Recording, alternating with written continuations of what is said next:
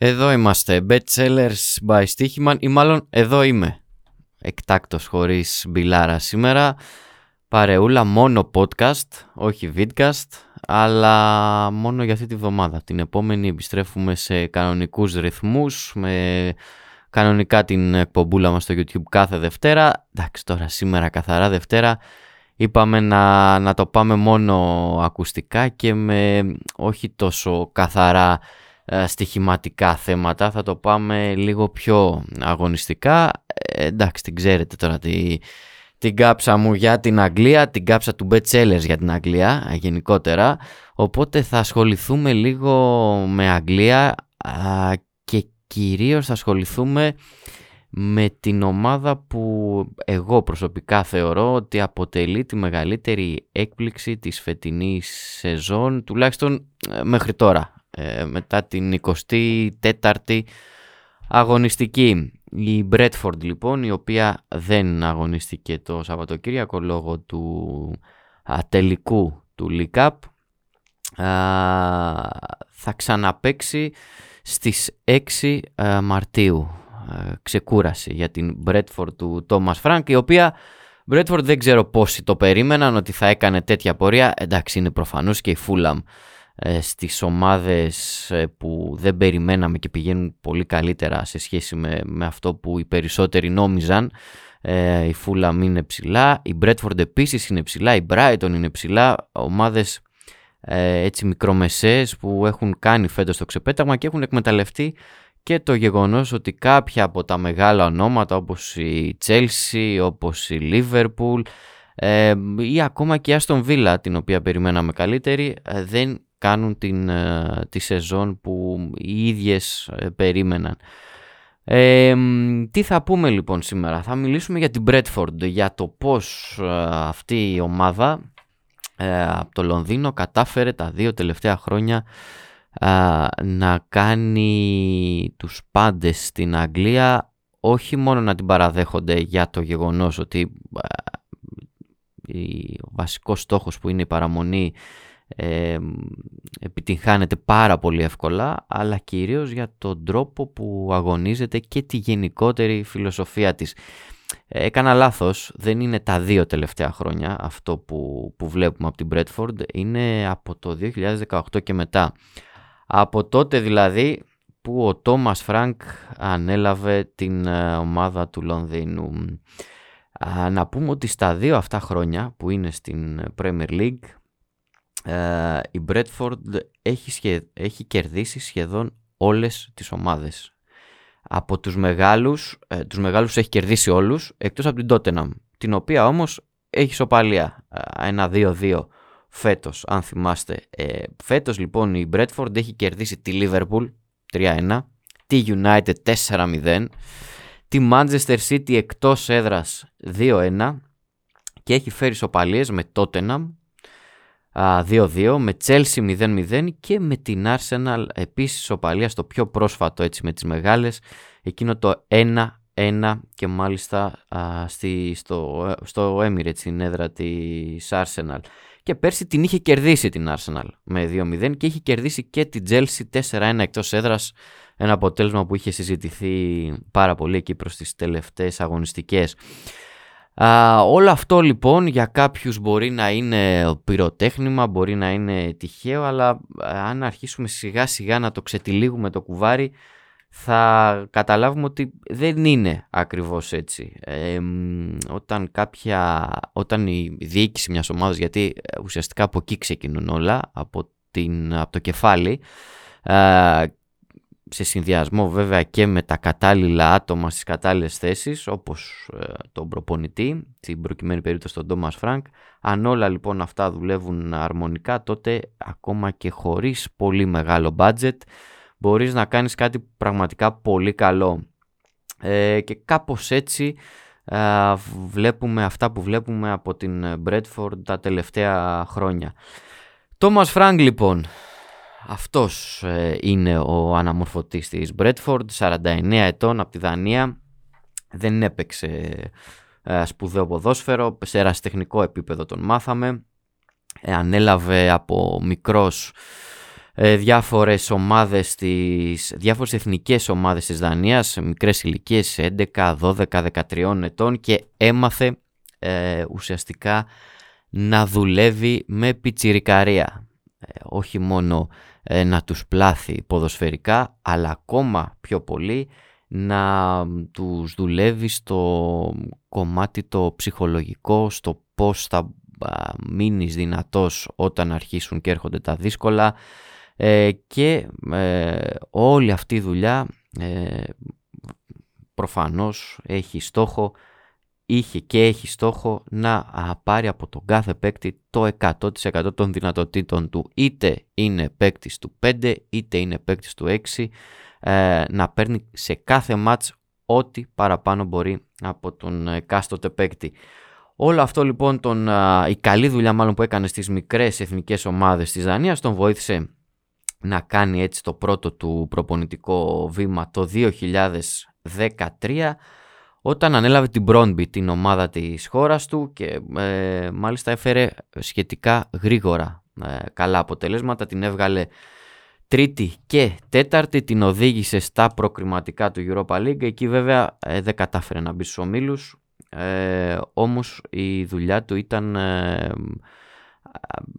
από όλους αποδεκτή, μάλλον σχεδόν από όλους, γιατί αποχώρησε ε, το 2015 έπειτα από διαμάχη που είχε με τον ε, προπονητή, με τον, συγγνώμη, τον ιδιοκτήτη της Μπρόντμπι, τον Γιάν Μπέχ Άντερσεν, ο οποίος τι έκανε ο τύπος, ε, έμπαινε σε φόρουμ οπαδών της Μπρόντμπι με το ψευδώνυμο του γιού του ε, και τα έχωνε στον Φρανκ, στον προπονητή της ομάδας Μία, δύο, τρεις, τέσσερις, πέντε, δέκα, δεν ξέρω εγώ πόσες. Ο Φρανκ το κατάλαβε ε, και φυσικά μόλις το έμαθε ε, παρετήθηκε. Και μάλιστα αργότερα ο ίδιος ο Άντερσεν, ο πρόεδρος της ομάδας, παραδέχθηκε όλα αυτά που, που έκανε τότε ε, κανείς δεν κατάλαβε το λόγο γιατί όντως τα αποτελέσματα ήταν καλά. Δεν ξέρω αν ε, ο, ο πρόεδρος της ομάδας, ο Άντερσεν, ε, περίμενε πως αυτή η ομάδα θα πάρει το πρωτάθλημα για παράδειγμα. Ε, όμως ο κόσμος ε, της Μπρόντμπι ήταν, πήρε μάλλον το μέρος του Φρανκ. Πώς έκατσε η Μπρέντφορντ; Αποφάσισε να ξεκουραστεί λοιπόν ο Φρανκ κάποια, κάποιους μήνες και το 2018 έσκασε η πρόταση από τον συμπατριώτη του, τον ε, Ράσμους Άνκερσεν που τότε ήταν ε, αθλητικός διευθυντής στην Μπρέντφορντ και τώρα είναι ε, στη Southampton ε, τεχνικός διευθυντής αλλά και πρόεδρος στην Γκεστεπέ στην Τουρκία. Ο Άνκερσεν λοιπόν τον κάλεσε να μιλήσουν για το project της Bradford που ε, ουσιαστικά τότε άρχισε σιγά σιγά ε, με τον Άνκερσεν δηλαδή η Bradford να μπαίνει σε ένα άλλο δρόμο από αυτόν που ε, είχε συνηθίσει μέχρι τότε και το ανέλυσε λοιπόν το, το project της Brentford. Στην αρχή ο Φρανκ ήταν επιφυλακτικός δεν του άρεσε το γεγονός ότι θα πήγαινε σε μια ομάδα που θα ήταν βοηθός προπονητή γιατί η Brentford τον ήθελε για βοηθό του Dean Smith και μάλιστα θα ήταν ο ένας από τους δύο βοηθούς του Dean Smith. το συζήτησε πολύ και με την οικογένειά του η οποία η οικογένεια ήθελε full Λονδίνο και τον έσπροχνε προς αυτή την, την κατεύθυνση. Μίλησε, έκανε και αρκετά ραντεβού με τους ε, ανθρώπους της Μπρέτφορντ και τελικά πίστηκε ε, για να κάνει ε, το συγκεκριμένο βήμα. σημαντικό ρόλο πέρα από την επιθυμία της οικογένειάς του έπαιξε και το γεγονός ότι υπήρχε κοινή φιλοσοφία στις δύο πλευρές, στην πλευρά της Μπρέντφορντ και στη δική του. Ο Τόμας Φρανκ ήθελε να δουλεύει με πιτσιρικάδες, ήθελε ε, επιθετικό ποδόσφαιρο να παίζει η ομάδα του, καλό pressing, γρήγορη ομάδα ονειρευόταν ε, και το ίδιο είχε κάνει και στην Μπρόντμπι και από την άλλη πλευρά ε, κάπου εκεί ήταν και η Μπρέντφορντ. Το ίδιο πράγμα ήθελε και εκείνη. Ε, μετά, μετά την απομάκρυνση του Dean Smith ε, για την Aston Villa ο φίλος μας ο Φρανκ έγινε πρώτος προπονητής και κάπου εκεί ξεκινάνε τα όμορφα σε αυτό το παραμύθι της Μπρέντφορντ. Δεν ξεκίνησε πολύ καλά βέβαια, γιατί στα πρώτα του 10 ματς ο Φρανκ έχασε τα 8 με την Μπρέντφορντ. Ε, ξέρεις, όταν ε, κάποιος προπονητής καινούριος αναλαμβάνει μια ομάδα ε, και στα πρώτα του 10 ματς έχει 8 ήττες, ε, είναι λογικό ο κόσμος να τον βλέπει κάπως επιφυλακτικά και εκεί ήταν ένα σημείο κλειδί για την Μπρέντφορντ ακριβώς επειδή ε, ο Φρανκ στηρίχθηκε απόλυτα και από τον κόσμο αλλά και από την ε, διοίκηση. Όσο η ομάδα του έχανε, ο Φρανκ προσπαθούσε να βρει τρόπους για να γυρίσει όλο αυτό το σκηνικό και όντως ε, στα πρώτα ματς, στα πρώτα 10 ματς που είχε αυτό το κακό σερί η ομάδα έπαιζε με το σύστημα 4-1-4-1 έτσι όπως ε, την παρέλαβε ουσιαστικά από τον ε, Dean Smith. Έκτοτε είχε αρχίσει βέβαια ο Φρανκ να δουλεύει το 3-4-3 το οποίο είναι και το αγαπημένο του και στην Premier League φέτος. Ε, κυρίως αυτό βλέπουμε 3-4-3, 3-5-2 ε, ομάδα με τρεις στόπερ, εντάξει ανάλογα με τις συνθήκες του ματς ξέρετε πώς είναι αυτά, γυρίζει και ε, γίνεται πεντάδα αντί για τρεις πίσω. Και ε, ακολούθησε μετά την αλλαγή αυτή του συστήματος ακολούθησε ένα 8-3-2 στα 10 επόμενα παιχνίδια και σιγά σιγά άρχιζε το νερό να μπαίνει στο αυλάκι με τις, ε, στην πρώτη χρονιά του ο, ο, ο Τόμας Φράνκε δεν μπόρεσε να οδηγήσει κάπου την Μπρέτφορντ. Ε, αρκούσε βέβαια, ειδικά μετά από ένα τόσο κακό ξεκίνημα, ότι η ομάδα σώθηκε πολύ εύκολα.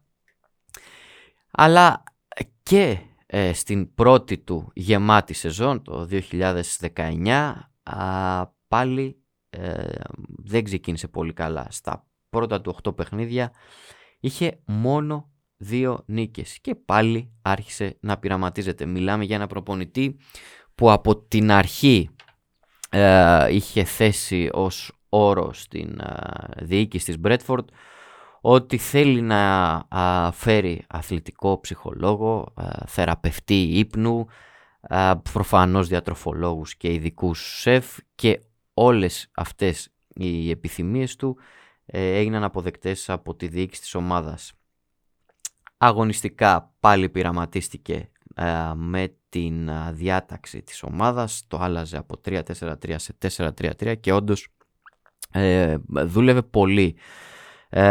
Όταν έβλεπε δηλαδή ότι η ομάδα του δεν πάει καλά, άλλαζε το σύστημα και πήγαινε σε ένα 4-3-3. Το ίδιο γίνεται και στα χρόνια του στην ε, Premier League. Βλέπουμε είτε ε, σχηματισμό με 3 πίσω, είτε με 4 σε, ε, σε, σχηματισμό, σε σχήμα 4-3-3. Το καλοκαίρι εκείνο του 2019 ο Φρανκ αναγκάστηκε, αναγκάστηκε, δεν αναγκάστηκε ακριβώς, έχει δηλώσει είναι ε, πολύ ωραίες οι δηλώσεις που έχει κάνει κατά καιρούς και σε μια από αυτές είχε πει ότι ένα από τα πράγματα που του αρέσουν περισσότερο σε αυτό που κάνει είναι όταν ε, βλέπει, παίρνει μάλλον ε, πιτσιρικάδες είτε από τις ακαδημίες είτε τους αγοράζει φθηνά, α, τους βελτιώνει, βλέπει την εξέλιξή τους, ε, παίρνει πράγματα από αυτούς στο αγωνιστικό κομμάτι, εποφελείται δηλαδή η εκάστοτε ομάδα του και στη συνέχεια τους ε, πουλάει πολύ πιο ακριβά από αυτό που τους πήρε.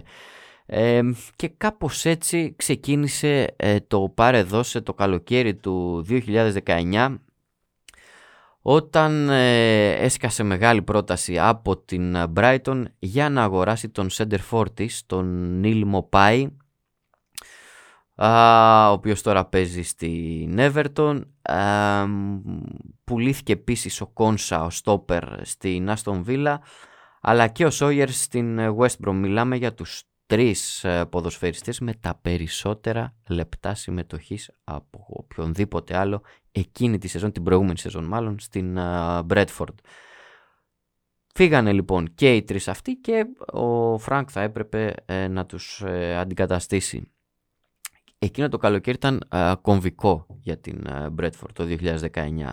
Γιατί ήταν κομβικό, γιατί έκανε τόσο μελετημένες κινήσεις ο Φρανκ και το επιτελείο του ε, που οι περισσότεροι από τους παίκτες που πήρε τότε, τέσσερα χρόνια πριν, ε, είναι ακόμα βασικά στελέχη της Brentford στην Premier League, σε μια κατηγορία πιο πάνω. Είναι πολύ σημαντικό να παίρνεις παίκτες το 2019 για την Championship, για να κάνεις πρωταθλητισμό στην Championship και μετά λοιπόν από τέσσερα χρόνια να τους έχεις ακόμα και να παίζουν τον ρόλο τους στην ομάδα που έχεις στήσει στην, στο top επίπεδο πλέον, στην Premier League. Τι έκανε λοιπόν ο Φρανκ, αγόρασε τον τερματοφύλακα Ραγιά, Ισπανός, που είναι ακόμα βασικός, έτσι, είναι ο βασικός goalkeeper της Bradford, πήρε δύο στόπερ, τον Πίνοκ και τον Γιάνσον που παίζουν ακόμα και ε, πολλές φορές είναι και βασικοί.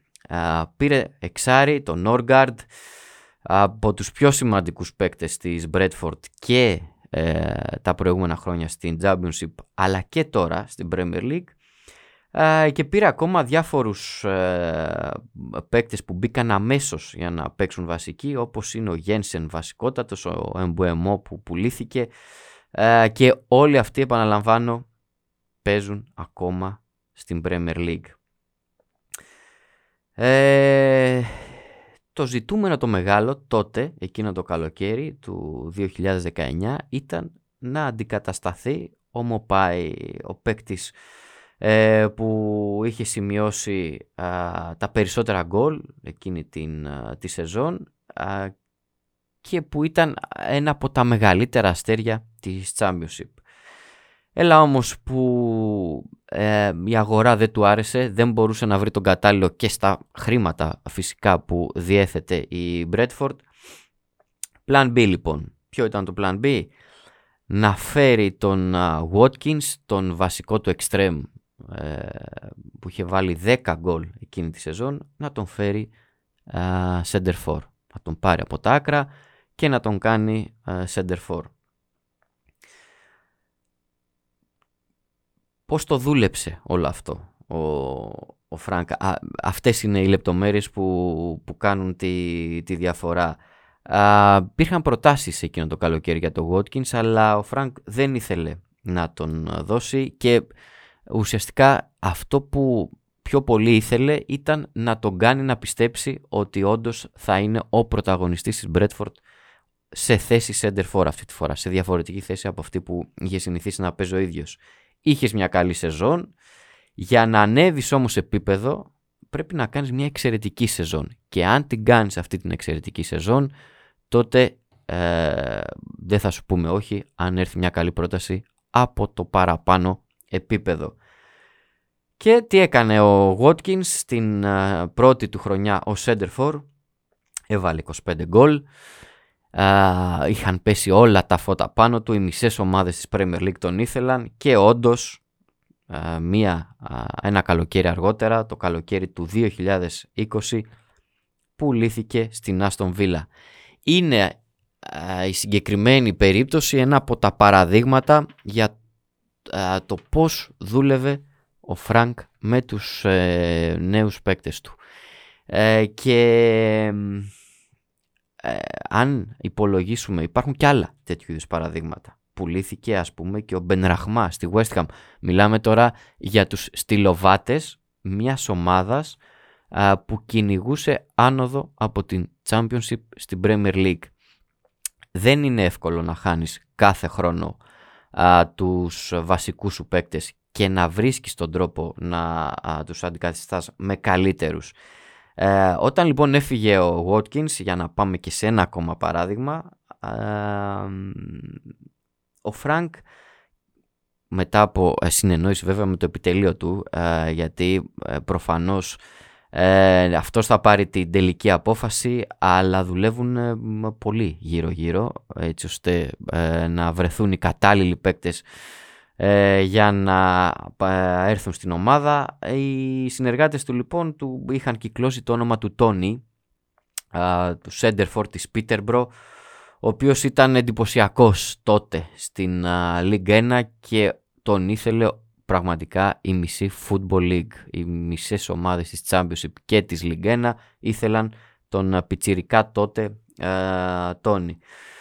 Για να τον πείσει λοιπόν ο Φρανκ να αποδεχθεί την πρόταση της Μπρέντφορντ και να μην πάει κάπου αλλού, α, του είχε πει ξεκάθαρα ότι αν έρθει σε εμάς με το στυλ που έχεις εσύ και με το στυλ που παίζουμε εμείς, σου εγγυώμαι ότι θα βάλεις τουλάχιστον 25 γκολ και του χρόνου α, θα είσαι ένα επίπεδο πιο πάνω σε σχέση με αυτό που είσαι τώρα. Και τι έκανε λοιπόν ο Τόνι την επόμενη χρονιά, 33 γκολ, ήταν ο βασικός πρωταγωνιστής στην προσπάθεια για την άνοδο που έκανε η Μπρέτφορντ και φυσικά το γνωρίζετε ο Τόνι αυτή τη στιγμή ε, παραμένει ο βασικός σέντερφορ της Μπρέτφορντ. Υπήρχαν ε, πολλές φωνές και ε, το, το χειμώνα ότι θα έπρεπε να είναι στην ομάδα που πήγε στο Μουντιάλ, στους εκλεκτούς του Southgate. Φέτος λοιπόν ο Τόνι έχει 14 γκολ σε 21 συμμετοχές στην Premier League, είναι 26 ετών και είναι πάρα πάρα πολύ πιθανό είτε αυτό το καλοκαίρι που έρχεται είτε το επόμενο αν συνεχίσει έτσι να κάνει το επόμενο βήμα στην καριέρα του. Πέρσι ο Τόνι είχε 12 ε, γκολ σε 33 μάτς και φέτος είπαμε έχει ήδη 14. Κάπως έτσι ε, η Bradford πήρε την άνοδο στην ε, Premier League και ε, χτίστηκε αυτό που βλέπουμε τώρα ε, πάλι στην ίδια λογική ε, και με την ίδια φιλοσοφία εννοείται. Και πάμε στο φέτος λοιπόν που η Bradford είναι στη πάνω από τη μέση του βαθμολογικού πίνακα και ε, διεκδικεί ευρωπαϊκό εισιτήριο. Δεν ξέρουμε αν όντως τα καταφέρει και βρεθεί στην έκτη, στην έβδομη θέση. Δεν, δεν ξέρουμε πόσες, ε, πόσα ευρωπαϊκά, πόσες θέσεις θα ανοίξουν για τα ευρωπαϊκά εισιτήρια, για το, είτε για το Europa League είτε για το Conference League. Α, πάντως η Bradford είναι κοντά και αν δούμε και το πρόγραμμά της ε, δεν θεωρώ απίθανο να τα καταφέρει. Από τους μεγάλους, από τις ομάδες ε, που βρίσκονται στην, ε, τα μεγάλα ονόματα, στα ε, Big Six που λέμε, η Bradford έχει να παίξει μόνο με την Manchester United εκτός έδρας στις 5 Απριλίου, με την Newcastle εντός έδρας στις 8 Απριλίου και με την Chelsea στην τελευταία αγωνιστική 26 Απριλίου. Όπως βλέπετε και τα τρία αυτά μάτς είναι τον Απρίλη που ε, ενδεχομένως, ε, εντάξει δεν νομίζω ότι θα έχουν κρυθεί πράγματα, αλλά η Bradford έχει μια πολύ μεγάλη ευκαιρία στα μάτς του Μαρτίου να α, εδρεωθεί εκεί κοντά στις, στην εξάδα της βαθμολογίας για να διεκδικήσει τις πιθανότητές της. Δεν θα είναι εύκολο, προφανώς μιλάμε για την Bradford, μια ομάδα που ούτε μεγάλο ειδικό βάρος έχει, Ούτε, μεγάλη φανε, ούτε πολύ βαριά φανέλα έχει, ούτε πολύ έμπειρους παίκτες έχει. Παρόλα αυτά, ε, έχει τις πιθανότητές της. Πολλέ, πολλές φορές έχουμε πει φέτος ότι να τώρα θα ξεφουσκώσει, τώρα θα ξεφουσκώσει, αλλά να τι, η Μπρέτφορντ είναι εδώ στην πρώτη δεκάδα και για να το δούμε και λίγο πιο α, στοιχηματικά η Μπρέτφορντ να τερματίσει στη δεκάδα αυτή τη στιγμή δίνει μόλις 1,40 και το να βρεθεί στην εξάδα δίνει 17. Δεν είναι εύκολο γιατί ε, για να βρεθεί στην εξάδα η Μπρέτφορντ θα πρέπει να μείνει εκτός εξάδας η Λίβερπουλ, η Τσέλσι, η Brighton, ακόμα και η Fulham που αυτή τη στιγμή βρίσκεται πάνω από την Bradford, ομάδες δηλαδή ε, που ναι μεν δεν κάνουν καλή ε, σεζόν αλλά περιμένεις ότι έστω και στην τελευταία ευθεία ε, όλο και κάτι θα, θα δείξουν, θα πατήσουν λίγο τον γκάζι παραπάνω. Α, υπενθυμίζω ότι στην αρχή της χρονιάς η Bradford ήταν στα πρώτα φαβορή για υποβιβασμό και έδινε 3.75 για να πέσει κατηγορία. Α, όσοι δεν έχετε δει μάτς της Bradford να δείτε ε, γιατί όντως ε, είναι κάτι πολύ όμορφο αυτό που παίζει και πολύ ισορροπημένο η Bradford. Ε, ξέρεις και η Fulham παίζει καλά και η Brighton παίζει καλά απλά η Bradford δεν βγάζει τόσο μεγάλη αφέλεια όσο βγάζουν αυτές οι δύο. Ε, είναι πιο σταθερή ομάδα. Να δούμε πόσο θα κρατήσει όλο αυτό και αν όντως ε, θα αντέξει. Πάντως θεωρώ ότι ο Τόμας Φρανκ με τον τρόπο που δουλεύει όλα αυτά τα χρόνια στη Brentford δεν είμαι καθόλου σίγουρος ότι την επόμενη σεζόν θα είναι στην ε, Brentford. Αυτά για την μικρούλα της Premier League, τη Λονδρέζα της Premier League. Επιστροφή σε κανονικούς ρυθμούς σε μια εβδομάδα ακριβώς μαζί με τον Μπιλάρα και στο YouTube και ε, εδώ στο Spotify, στο podcast. Ε, μέχρι τότε να είστε καλά.